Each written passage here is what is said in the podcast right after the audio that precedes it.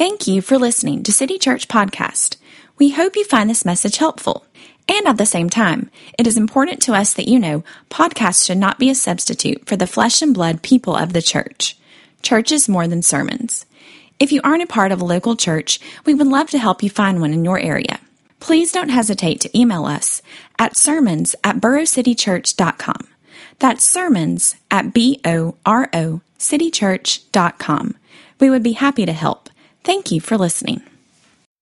Good morning. My name is Joel. I'm one of your pastors here at City Church. Uh, happy Thanksgiving. I hope that you had a few good days of break with friends and family, some yummy food, now some yummy leftovers.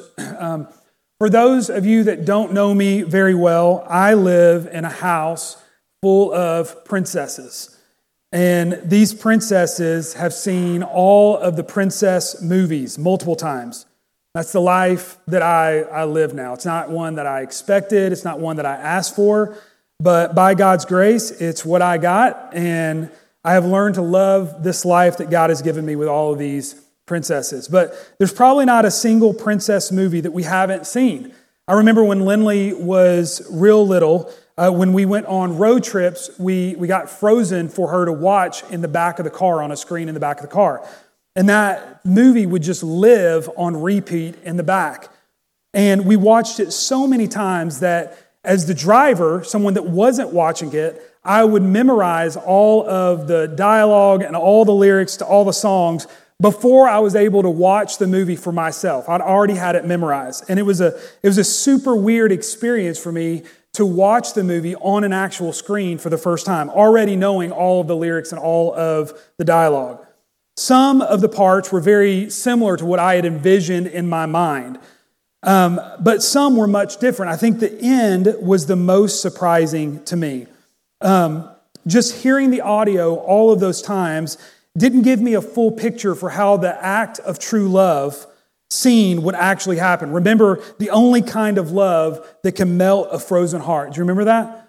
And so watching it for the first time just hit differently.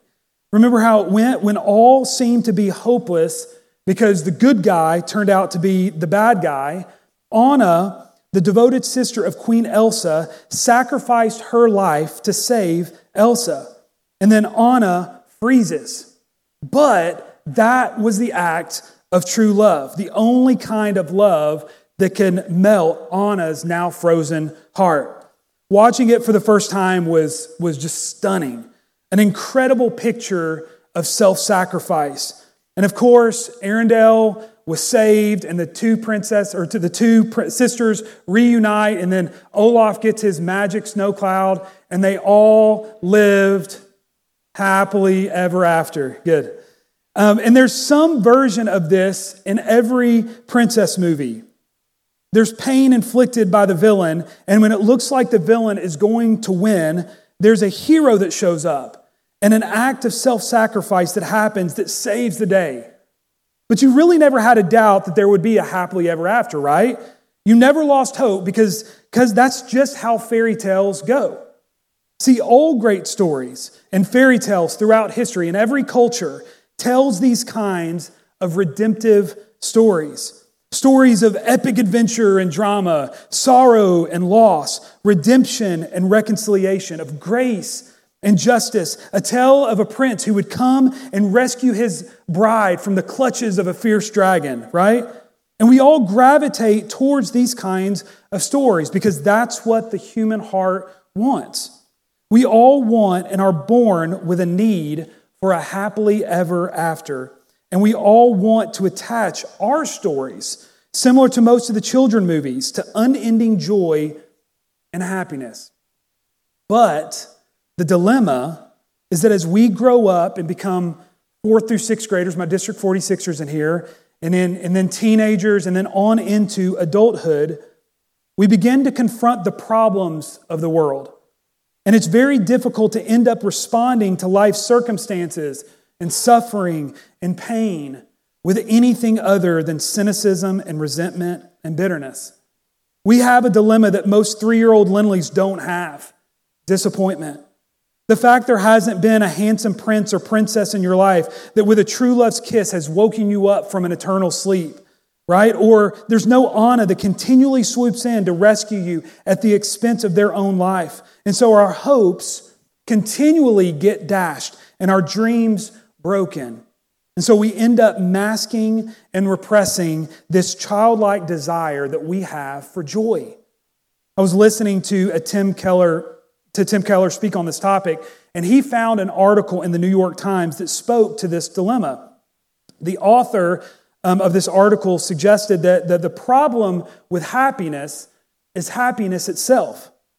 The author writes Happiness is like beauty. Part of its glory lies in its transience. It is deep, but often brief. She goes on to say, to hold happiness is to hold the understanding that the world passes away from us, that the petals fall, and the beloved ones in our lives die. No amount of mockery, no amount of fashionable scowling, meaning no amount of cynicism in a person, will keep any of us from knowing and savoring the pleasure of the sun on our faces, or save us from the adult understanding that it cannot last forever. Guys, this is the dilemma. It doesn't matter how grumpy of a person you are or how much you roll your eyes at a happily ever after. No person can resist the sun on their face in the spring after a dark, cold winter. But the dilemma is that we know the sun won't stay out forever. And so we just have to get used to disappointment. We live with this tension. We want the happily ever after, but even with a glimmer of hope, we still know that we're going to experience suffering and disappointment. That joy and happiness is fleeting. So some of us just give up and become unhappy, joyless, and what I call curmudgeon Christians. And so what do we do? Do we just give up because the inevitable suffering we're going to face? Or do we embrace this inner child blindly and naively ignoring the pain around us. In our text this morning, Paul is going to argue that we do neither. Scripture certainly doesn't suggest that we give up when we experience suffering, but it also doesn't insult your intelligence and your experiences, pretending that you're just a three year old who hasn't experienced real disappointment and real pain. And so, how do we get to a place of believing that one day the sun will stay out and forever warm our faces? That one day we won't experience disappointment? How do we find that kind of joy? How do we find that kind of hope?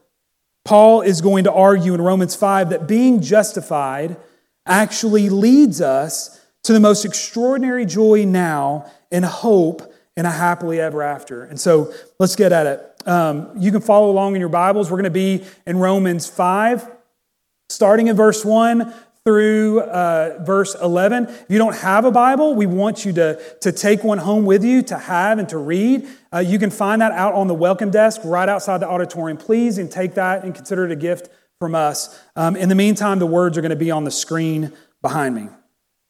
So here we go. Starting verse 1, Paul says, Therefore, since we have been declared righteous by faith, uh, by faith, since we've been justified, we have peace with God through our Lord Jesus Christ. We have also obtained access through him by faith into this grace in which we stand, and we rejoice in the hope of the glory of God.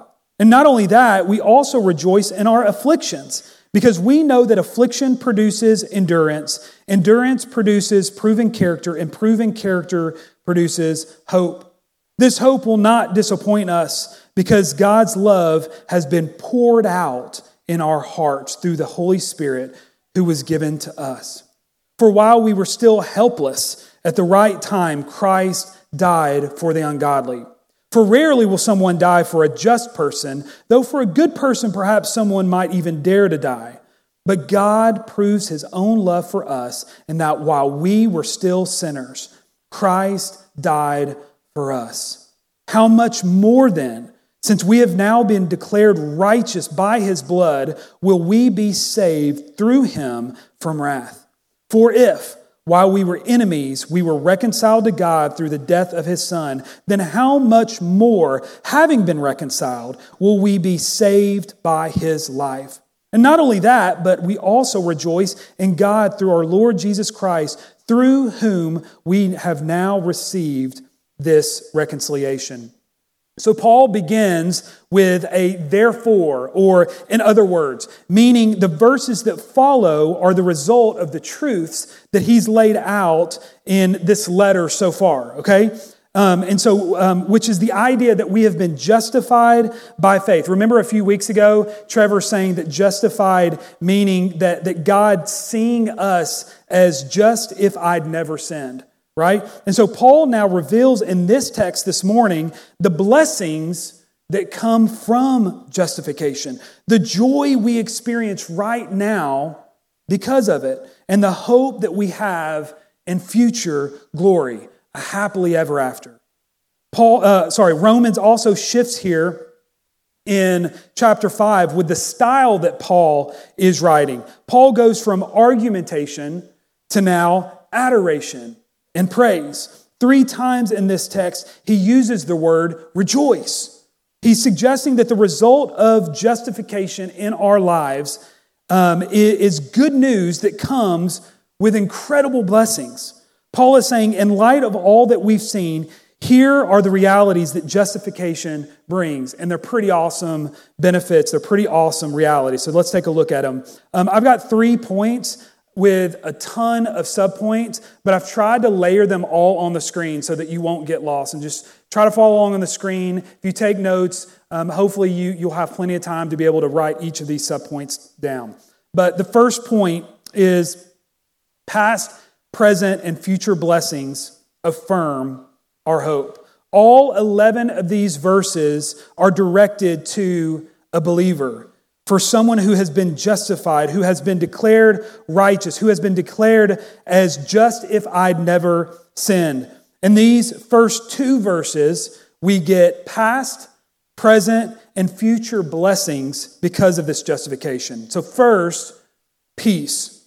Paul says that we have peace with God through our Lord Jesus Christ. When Paul uses the word peace, what does he mean?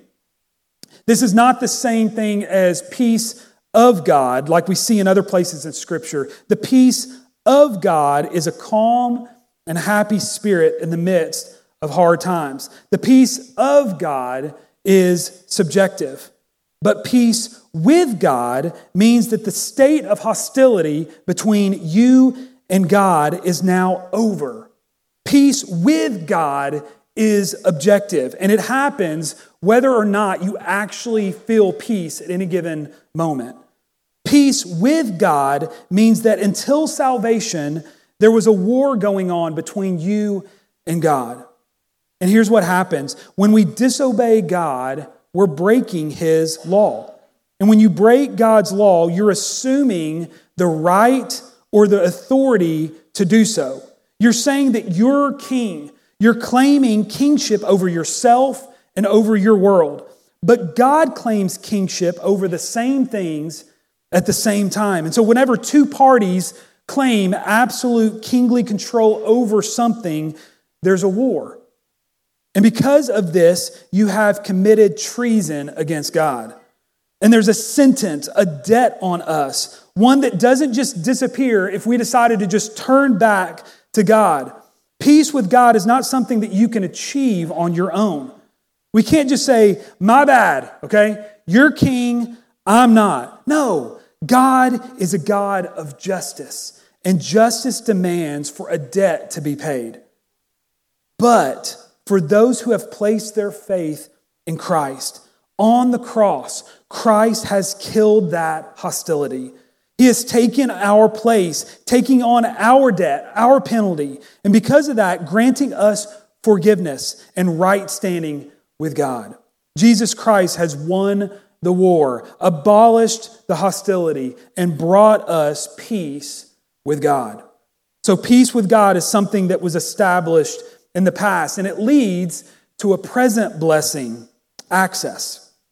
In verse 2, Paul says that we have also obtained access through him by faith into this grace in which we stand.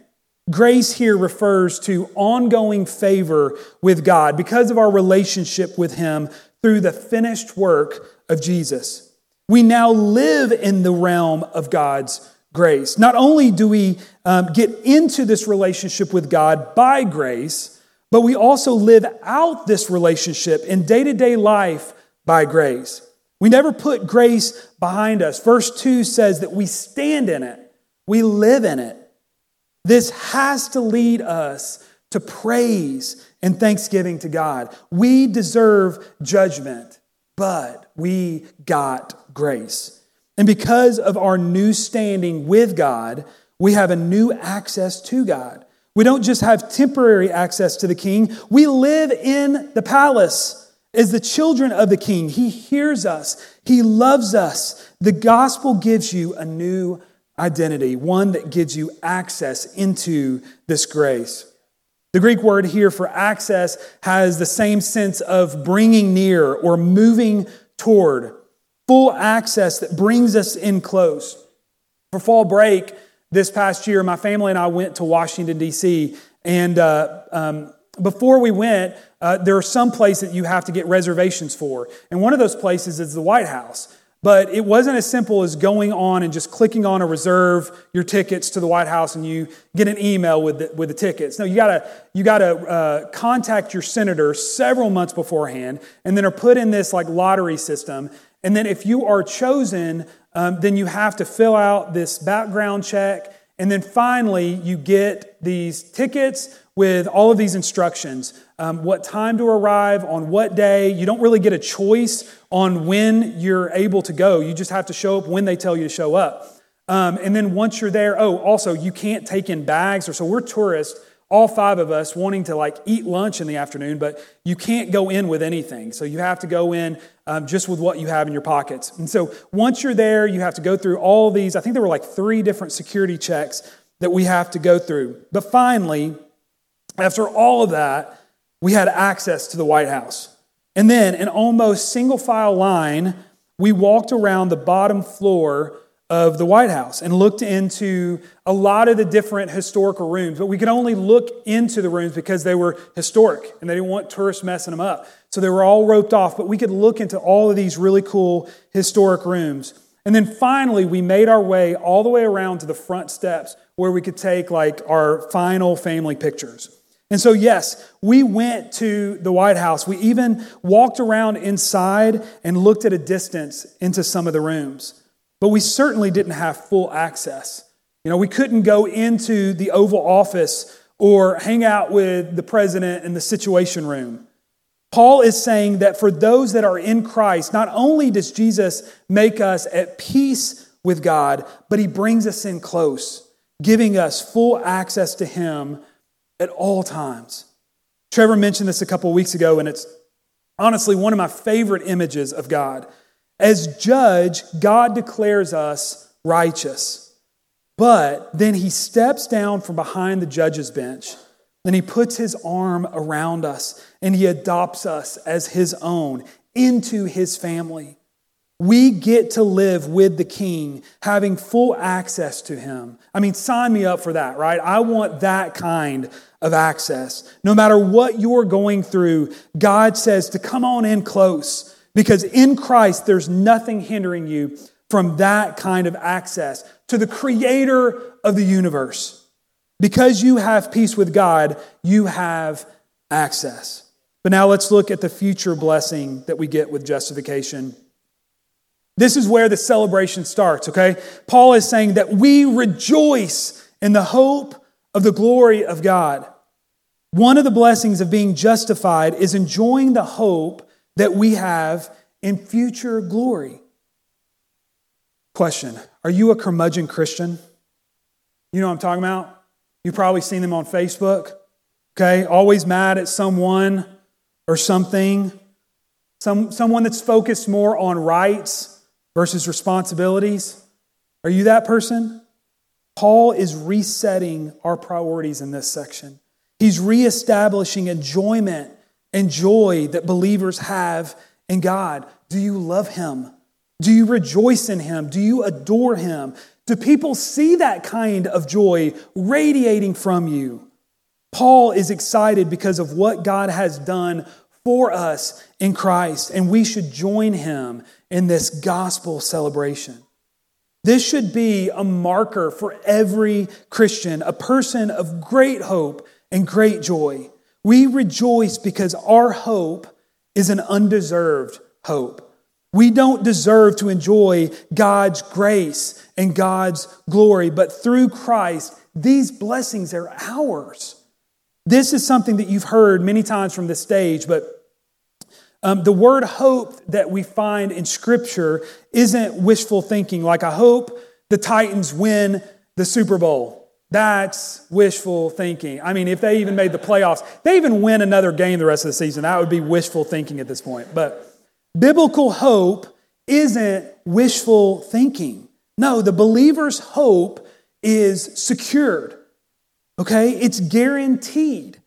Romans 8:30 says, "For those God justified, he also glorified." Christian hope is not a hopeful wish, it is a hope-filled certainty. Certainty that one day Christ will return and make all things new, including us. No more sin, no more death, no more suffering, and we'll live with him in this undescribable beauty and peace, a happily ever after that no human author could write. This hope should energize our lives, it should give us great joy. But in all of these benefits, the dilemma that we established in the very beginning still remains. The sun will inevitably go back behind the clouds. If God's glory is so glorious, then why do I still experience suffering? Why do I still experience pain? What are we missing? When life is going great, we can enjoy these benefits, but when life is down, what difference does peace and access and future glory make? Paul says it makes all the difference. He says that our suffering actually strengthens our hope. Verse 2 says that we rejoice in hope. And verse 3 continues in this celebration. Paul says that we also rejoice in our sufferings, our afflictions. Before we dive into this next point, I think it's really important to see what Paul doesn't say. Paul doesn't say that we rejoice for more suffering. He instead is saying that we should rejoice in the midst of our suffering. There's no joy in the actual troubles themselves. Joy, no, there's, there's no joy um, in the pain of this world. God hates pain and suffering and in this life, and so should we. Rather, a follower of Christ knows that suffering will have beneficial results, and we can rejoice in that. Paul is saying not only do we have these benefits in justification that, that should bring us joy, but this joy remains even in our afflictions. In fact, it's in our afflictions that we can experience even more joy. One thing our culture does is that it trains us to expect a life without suffering. And if we do, for any reason, we should then expect the environment around us to change so that we won't have to suffer anymore. And that change should happen as quickly as possible. There's little to no expectation from the culture that suffering actually has the potential to form us into more resilient, better people. But this is what we see in verses 3 through 4. God's priority is not to take away all of your problems, it's to make you more like Jesus. The Christian message is not come to Jesus and then all of your problems will be immediately solved. Rather, Paul's testimony is that these afflictions are making you more like Jesus.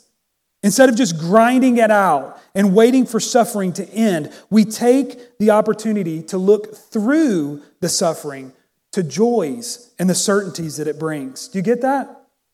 And we see these certainties in a chain reaction over the next few verses. Paul says that we know that affliction produces endurance, endurance produces proven character, and then proven character produces hope. The first link in this hope chain is endurance or perseverance. See, perseverance is in short supply today. You don't like your spouse, you get a new one. You don't like your car, you get a new one. You decide that your church is asking too much of you, you get a new one. You decide that your friends are not the type of people that you want anymore, then you just get new ones. Our culture teaches us not how to persevere, but how to avoid perseverance altogether. And Paul says that suffering, when tied to Jesus, um, actually uh, d- doesn't um, lead to collapse or addiction or hopelessness, but actually leads us directly into persevering. Somehow, Jesus has become so compelling to Paul that he thinks that staying in the game, persevering, is not only something that we have to put up with, but actually the key ingredient that leads to hope. Endurance provides the bridge from suffering to hope. And so the next link in this hope chain is proven character. This phrase means testedness. It's the, the, the character that comes from having been through a challenging experience. It's, it's poise that comes from persevering through something. For example, a sports team that's new to the playoffs may play poorly because they've not been in that position before. But a tested team, a team that's weathered this storm before, has the proven character to weather the same storm. Again, I had to throw in like two football references because of all the princess talk in the beginning. So I hope you enjoy that. But, but notice how the, the, the first chain of perseverance leads to the second chain of proven character. Okay? The Greek word that Paul uses for character refers to metal that's been purged of all its impurities, like sterling silver. It points to the purity of something that comes after enduring the heat of suffering. Also, our, our character isn't static. A marble structure, after it's been carved, remains unchanged, but our character is continually being formed by these fires. And now we've come full circle. Paul says proven character produces hope. We've already seen and talked about how hope being one of the blessings of justification, being declared righteous, and we should rejoice in that hope. But Paul is saying to rejoice in suffering as well, because it will be the very thing that will make you even more hopeful. Whitney Naidu let me borrow a book on this topic, and the premise of this, um, this entire book is that to be, to be human is to suffer. The author says, the question is not if we each suffer, it is rather to what degree are we aware of it? And how are we in relationship with and responding to it? These questions reveal not only the story we, we believe we are living in, but the role that suffering plays in that narrative. Suffering, while not God's ideal intention, is a necessary element in our becoming our truest, most beautiful, most heaven ready selves. It is an unavoidable reality of life, one that God plainly does not deliver us from in the time frame we would like, if ever. Moreover, it is a reality that he seems just as plainly committed to using suffering for reasons that are a great mystery to me to transform us into who he wants us to become. However, it remains something that I most often choose to avoid if possible, instead of accepting it as having anything to do with becoming who I actually long to be. All of this is both very hard and very good news. Then the goal is to form a deeply embedded, durable hope, not only in the presence of our pain, but as a direct result of it. Do you get what he's saying there? It's the same thing that Paul is saying that suffering leads to durable hope. And if I learn how to persevere, I'm going to become a person of character, a, a, person of character who's been formed by the fires of trusting God in difficult circumstances, all that leads to radical, durable hope. And when this happens, then suffering cannot touch your joy. Because joy isn't ultimately found in comfort and health and wealth and so on, but your joy is found in a person. Guys, we see this in the Old Testament with Job. God doesn't explain our suffering, He uses it. We are the ones that want an explanation so that we can understand it and then control it and be in charge of it. Like, I want to be the king over my life's circumstances. I want to be in charge rather than trusting God to be in charge. Um, and, and by doing so, I avoid suffering at all costs. But it's in that suffering that God relentlessly comes close to you, not primarily uh, to, st- to stop our suffering, but to bring deep relationship, deep hope. Paul is reminding us that no matter what our stories have been, no matter the depth of our traumas or shame or pain, no matter how impossible it seems to imagine a future without suffering, that hope is waiting to be formed in us. Suffering strengthens our hope. But in the next few verses, Paul talks about how God's love guarantees our hope. And so we've gone through suffering. Okay. The sun is peeking out from behind the clouds. Now the endurance and character and hope have been formed. But we've been here before, right? How can we know for sure that this hope leads us to a happily ever after? How do we know the clouds won't come back out and this time stay out forever, for good?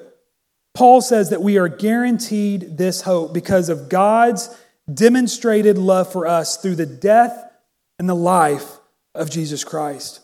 Starting in verse 5, Paul is anticipating a question How can you really know this hope of glory is guaranteed? How, how can we know that it's true? Paul says that when you're justified, you come to understand that you are loved. Our afflictions don't say that you're not loved, the afflictions say that you're truly loved. And that's why you hope in the midst of it. That's how we know this hope won't disappoint. And then Paul tells us how we know that God's love that God loves us. First, it's displayed in Christ's death. Paul says, "For while we were still helpless, at the right time Christ died for the ungodly. For rarely will someone die for a just person, Though for a good person, perhaps someone might even dare to die. But God proves his love for us in that while we were still sinners, Christ died for us. Guys, it's an historical fact that while we were still helpless, that Christ died for the sinner, for the ungodly. This is not some subjective, experiential love, but one that's grounded in history.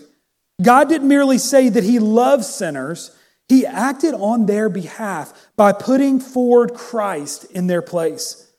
And Jesus willingly gave himself up, paying the price that we're never going to understand.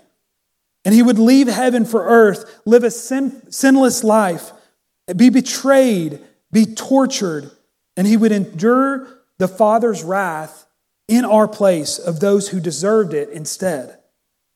That's the cost of our salvation the act of true love. It's the better version of Anna giving her life to save Elsa or Mufasa uh, sacrificing his life to save Simba. Genuine sacrificial love. Christ's death was the ultimate sacrifice. And again, on top of all of this, he showed his love in spite of our unworthiness of it. Watch what he's saying here. We were unable to save ourselves. We were helpless, without strength, when at the right time Christ died for the ungodly. Not only were we ungodly, but verse 8 says that we were sinners. And then verses 9 and 10 goes further and reminds us that we were enemies. Guys, God's love for us doesn't make any sense. It says that Christ didn't die for a good person or you know maybe someone you would you possibly would take a bullet for like a national hero or maybe a loved one but what about for an enemy guys we are the enemy that Christ died for and because of that we are infinitely better off than we deserve love is displayed in Christ's death but it's also displayed in the life of Christ Through his resurrected life, we are saved today, tomorrow, and forever.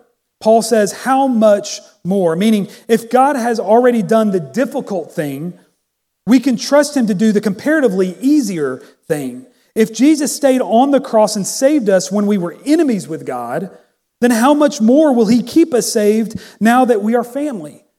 If he was able to save us when we were hostile, at war with him, would he fail us now that we're at peace with him? Further, if Jesus achieved our salvation when he was dead, how much more will he keep us saved now that he's alive? Romans 8:32 puts it like this: He did not even spare his own son, but gave him up for us all. How will he not also with him grant us everything?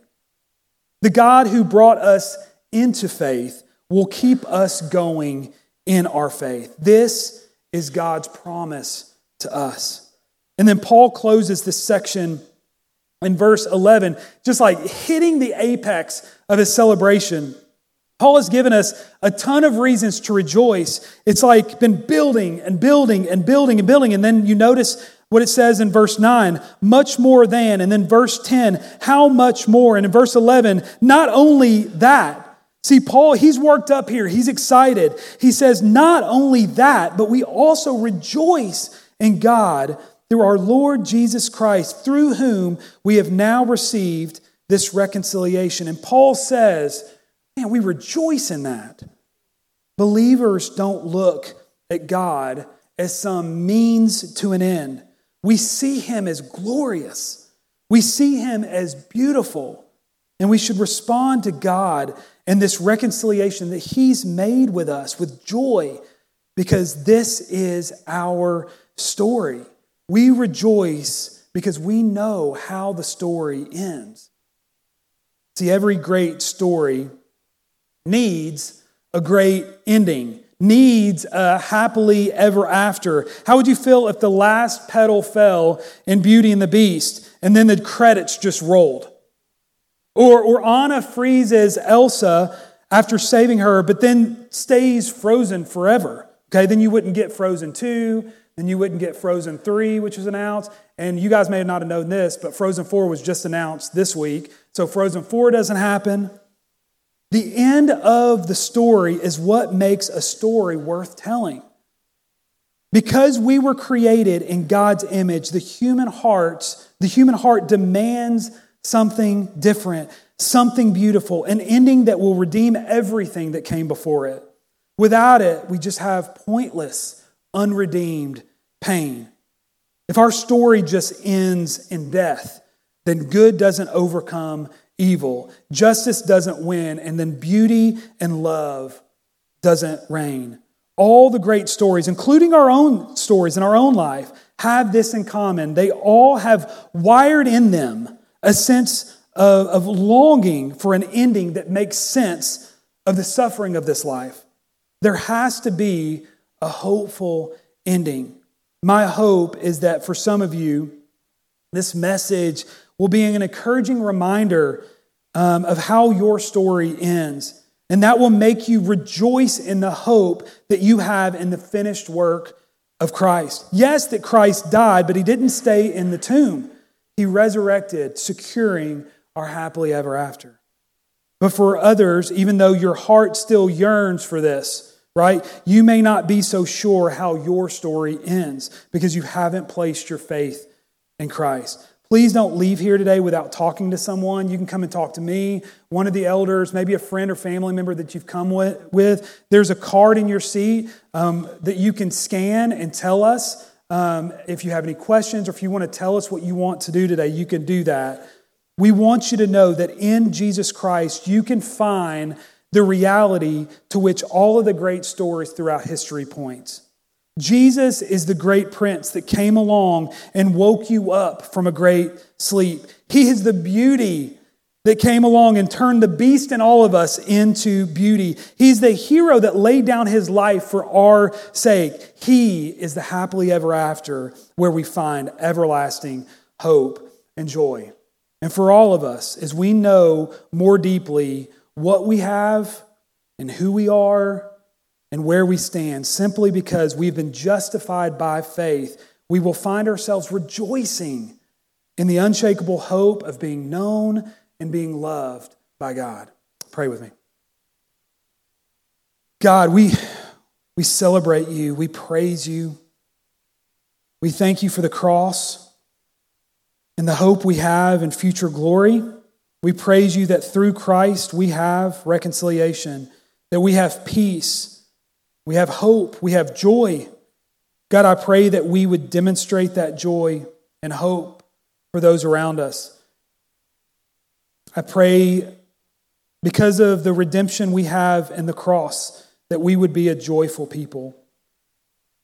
For those here this morning that can't quite see the joy through life's pain, I pray that you would reveal yourself to them, that you would use their suffering in a way that, that gives them hope and then for those that, that don't know how their story ends, that, that you can help them know a happily ever after if they allow you to be king over their lives. God, we thank you. We praise you. God, let us enjoy you today. It's in Christ's name we pray. Amen.